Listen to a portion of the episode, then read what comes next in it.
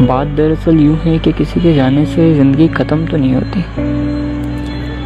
लेकिन हाँ उम्मीदें ज़रूर मर जाती हैं। उम्मीदें कुछ करने की, उम्मीदें आगे बढ़ने की, उम्मीदें खुशियों की।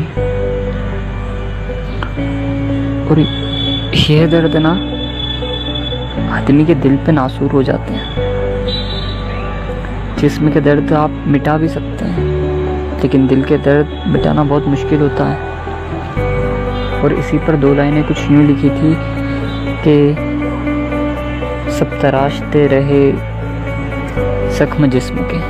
सब तराशते रहे जख्म जिस्म के। कोई दिल के जख्म तराशता तो बात कुछ और थी।